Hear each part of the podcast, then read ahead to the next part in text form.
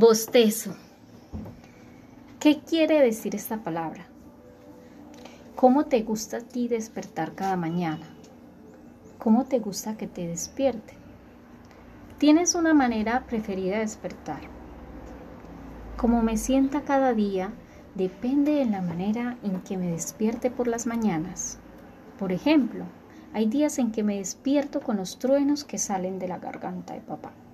Esos días me queda una sensación de miedo durante varias horas. Otros días, mamá me quita de repente la cobija en la que he estado enrollado durante toda la noche.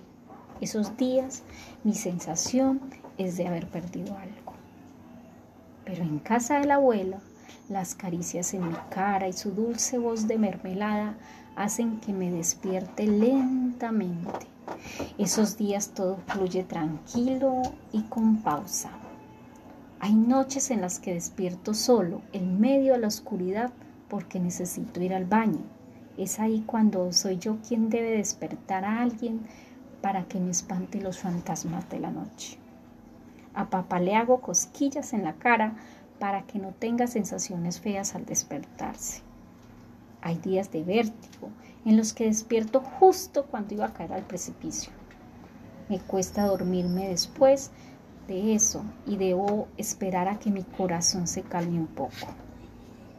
Cuando era más chico, me despertaba mojado en la cama. Esos días tuve miedo de que me castigaran.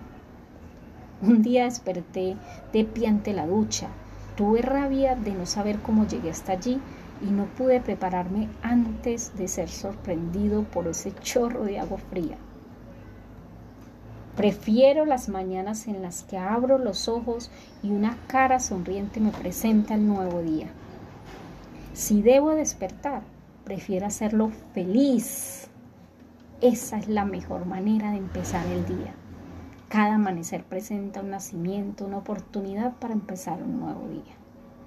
Un feliz día, mi querido estudiante.